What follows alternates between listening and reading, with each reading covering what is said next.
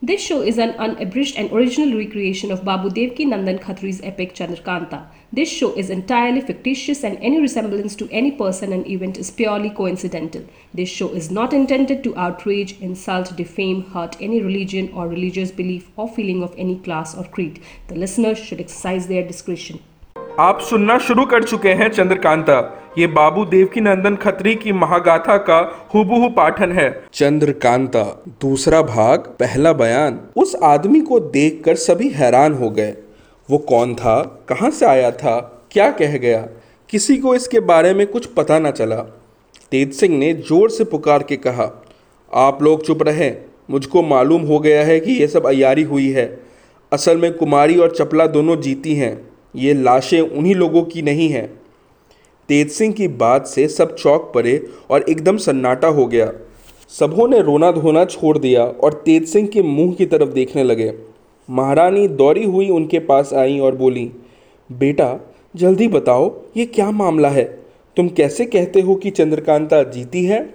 ये कौन था जो यकायक महल में घुस आया? तेज सिंह ने कहा, ये तो मुझे मालूम नहीं कि ये कौन था, मगर इतना पता लग गया है कि चंद्रकांता और चपला को शिवदत्त के अय्यार चुरा ले गए हैं और ये बनावटी लाश यहाँ रख गए हैं, जिससे सब कोई जाने कि वो मर गई हैं और खोज ना करे। महाराज बोले, ये कैसे मालूम हो कि ये लाश बनावटी है? तेज सिंह ने कहा, ये कोई बड़ी बात नहीं है, लाश के पास चलिए, मैं अभी बतला देता हूँ। ये सुन महाराज तेज सिंह के साथ लाश के पास गए, महारानी भी गई। तेज सिंह ने अपने कमर से खंजर निकालकर चपला की लाश की टांग काट ली और महाराज को दिखलाकर बोले, देखिए इसमें कहीं हड्डी है। महाराज ने गौर से देखकर कहा, ठीक है, बनावटी लाश है। इसके पीछे चंद्रकांता की लाश को भी इसी तरह देखा गया, उसमें भी हड्डी नहीं पाई। अब सबों को मालूम हो गया कि अय्यारी की गई है। महाराज बोले, अच्छा ये तो मालूम हुआ कि चंद्रकांता जीती है, मगर दुश्मनों के हाथ पड़ गई, इसका गम क्या कम है? तेज सिंह बोले, कोई हर्ज नहीं, अब तो जो होना था वो हो चुका, मैं चंद्रकांता और चपला को खोज निकालूंगा। तेज सिंह को समझाने से सबों को कुछ ढांढस हुआ, मगर कुंवर वीरेंद्र सिंह अभी तक बदहवास पड़े थे, उनको इन सब बातों की कोई खबर नहीं। अब महाराज को ये फिक्र हुई कि कुमार को होशियार करना चाहिए। वैद्य बुलाए गए, सबों ने बहुत सी तरकीबें की, मगर कुमार को होश न आया। तेज सिंह ने अपनी तरकीब करके भी हैरान हो गए, क्योंकि कुमार वीरेंद्र सिंह ने उनकी तरकीबों पे कोई ध्यान ना दिया। ये देखकर महाराज बहुत घबराए और तेज सिंह से बोले, अब क्या करना चाहिए? बहुत देर तक गौर करने के बाद तेज सिंह ने कहा, कुमार को उठवा के उनके रहने के कमरे में भिजवा दीजिए, वहाँ अकेले में मैं इनका इलाज करूँगा। ये सुन महाराज ने उन्हें खुद उठाना चाहा, मगर तेज सिंह ने कुमार को गोद में ले लिया और उनको रहने वाले कमरे में लेकर चले गए। महाराज भी संग गए। तेज सिंह ने कहा, आप साथ ना चलिए, ये अकेले ही में अच्छे होंगे। महाराज उसी जगह ठहर गए। तेज सिंह कुमार को लिए हुए कमरे में पहुँचे और चारपाई पर लिटा दिया, चारों तरफ से दरवाज़ा बंद कर दिया और उनके कान के पास मुँह लगाकर बोलने लगे, चंद्रकांता मरी नहीं है, जीती है। वो देखो महाराज शिवदत्त के अय्यार उसे लिए जाते हैं, जल्दी दौड़ो, छीनो, नहीं तो बस ले ही जाएंगे। क्या इसी को वीरता कहते हैं कि चंद्रकांता को दुश्मन ले जाए और आप देखकर भी कुछ ना बोले? राम राम राम। इतनी आवाज़ कान में पड़ते ही कुमार ने आंखें खोल दी और घबरा कर बोले, हैं कौन लिया जाता है, कहाँ है चंद्रकांता? ये कहकर इधर उधर देखने लगे। देखा तो तेज सिंह बैठे हैं। पूछा, अभी कौन कह रहा था कि चंद्रकांता जीती है और उसको दुश्मन लिए जाते हैं? तेज सिंह ने कहा, मैं कहता था और सच कह रहा था। कुमारी जीती हैं, मगर दुश्मन उनको चुरा ले गए हैं और उनकी जगह नकली लाश रखकर इधर उधर रंग फैला दिया है, जिससे लोग कुमारी को मरी हुई जानकर पीछा और खोज ना करें। कुमार ने कहा, तुम हमें धोखा देते हो, हम कैसे जाने कि वो लाश नकली है? तेज सिंह ने कहा, मैं अभी आपको यकीन करा देता हूँ। यह कर दरवाजे खोला और महाराज खड़े हैं और आंखों से आंसू जारी है। तेज सिंह को देखते ही पूछा, क्या हाल है? जवाब दिया, अच्छे हैं, होश में आ गए हैं, चलिए देखिए। ये सुन महाराज अंदर गए। उन्हें देखते ही कुमार उठ खड़े हुए। महाराज ने गले से लगा लिया। पूछा, मिजाज कैसा है? कुमार ने पूछा, अच्छा है। कई लौंडियाँ भी उस जगह आईं जिनको कुमार का हाल जानने के लिए महारानी ने भेजा था। एक लौंडी से तेज सिंह ने कहा, दोनों लाशों में जो टुकड़े हाथ पैर के मैंने काटे थे उन्हें ले आओ। कहकर एक लौंडी दौड़ती गई और टुकड़े ले आई। तेज सिंह ने कुमार को दिखलाकर कहा, देखिए ये बनावटी लाश है या नहीं, इसमें हड्डी कहाँ है? कुमार ने देखकर कहा, ठीक है, मगर उन लोगों ने बड़ी बदमाशी की। तेज सिंह ने कहा, खैर जो होना था हो गया, देखिए अब हम क्या करते हैं। सवेरा हो गया। महाराज, कुमार और तेज सिंह बैठे बातें कर रहे थे। हरदयाल सिंह ने पहुंचकर महाराज को सलाम किया। उन्होंने बैठने का इशारा किया। दीवान साहब बैठ गए और सबों को वहां से हट जाने का हुक्म दिया। जब निराला हो गया तो हरदयाल सिंह ने तेज सिंह से पूछा, मैंने सुना है कि वो बनावटी लाश थी जिसका सबों ने कुमारी की लाश समझ लिया था। तेज सिंह ने कहा, जी हाँ, ठीक बात है, और तब बिल्कुल हाल समझाया। इसके बाद दीवान सिंह साहब ने कहा, और गजब देखिए, कुमारी की मरने की खबर सुनकर सब परेशान थे। सरकारी नौकरों में जिन लोगों ने ये खबर सुनी दौड़ी हुई महल के दरवाजे पर रोते चिल्लाते चले आए। उधर जहाँ अय्यार लोग कैद थे पहरा कम रह गया। मौका पाकर उनके साथी अय्यारों ने वहाँ पे धावा किया और पहरे वालों को जख्मी कर अपनी तरफ के सब अय्यारों को जो कैद थे छुड़ा ले गए। ये खबर सुन तेज सिंह, कुमार और महाराज सन्न हो गए। कुमार ने कहा, बड़ी मुश्किल में पड़ गए, अब कोई अय्यार उनका हमारे पास यहाँ ना रहा, सब छूट गए। कुमारी और चपला को ले गए, यह तो गजब ही किया, अब नहीं बर्दाश्त होता। हम आज ही कूच करेंगे और दुश्मनों से इसका बदला लेंगे। ये बात वो कह ही रहे थे कि एक चौबेदार ने आकर अर्ज़ किया, लड़ाई की खबर लेकर एक जासूस आया है, दरवाजे पर हाजिर है, उसके बारे में क्या हुक्म होता है?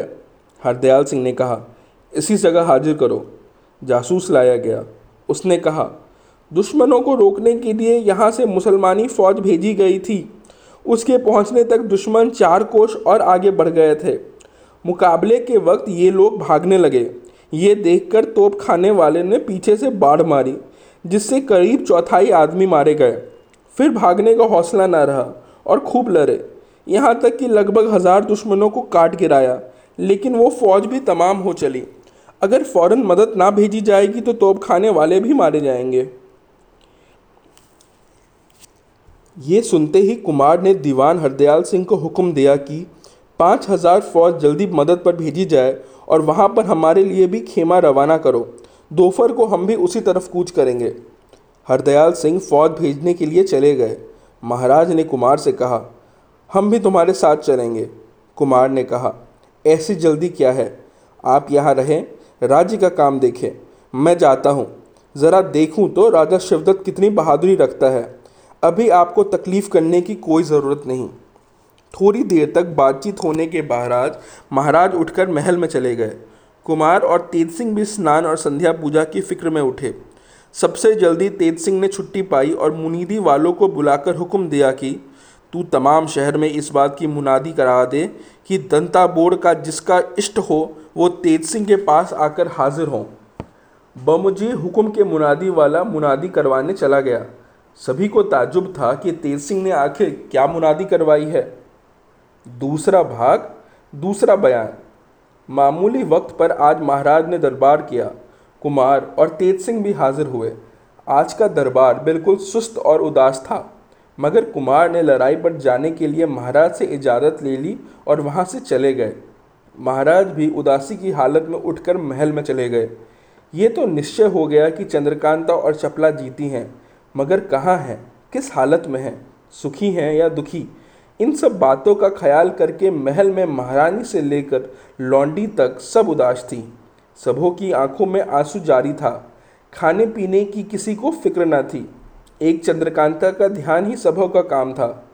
महाराज जब महल में गए तो महारानी ने उनसे पूछा, चंद्रकांता का पता लगाने की कुछ फिक्र की गई?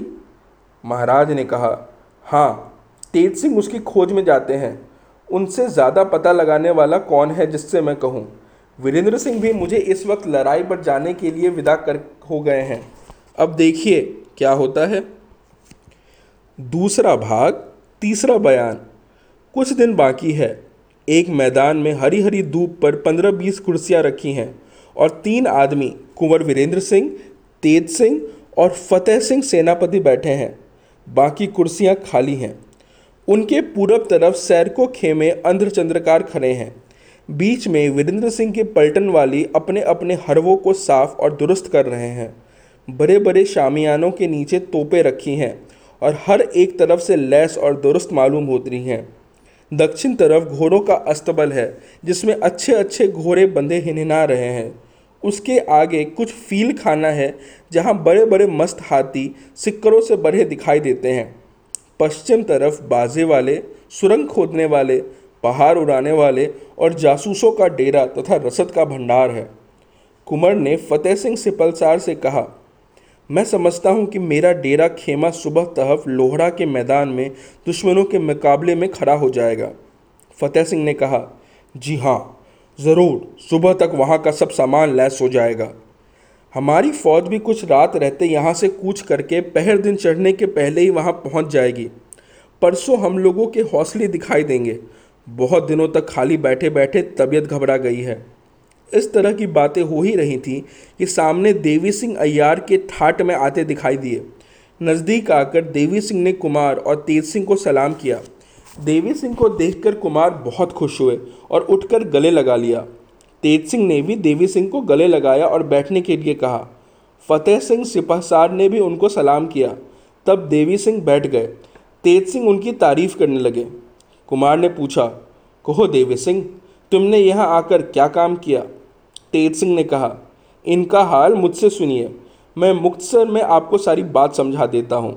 कुमार ने कहा, कहो। तेज सिंह बोले, जब आप चंद्रकांता के बाग में बैठे थे और भूत ने आकर कहा था कि खबर भाई राजा को तुम्हारी सुनो गुरुजी मेरे, जिसको सुनकर मैंने ज़बरदस्ती वहाँ से उठाया था, वो भूत यही थे। नौगर में भी आकर इन्होंने ही क्रूर सिंह के चुनार जाने और अय्यारों के संग ले जाने की खबर खंजरी बजा कर दी थी। जब चंद्रकांता के मरने का गम महल में छाया हुआ था और आप बेहोश पड़े थे, तब भी इन्हीं ने चंद्रकांता और चपला के जीते रहने की खबर मुझको दी थी। तब मैंने उठकर लाश पहचाना, नहीं तो पूरे घर का ही नाश हो चुका होता। इतना काम इन्होंने किया। इन्हीं के बुलाने के वास्ते मैंने सुबह मुनीदी करवाई थी, क्योंकि इनका कोई ठिकाना तो था ही नहीं।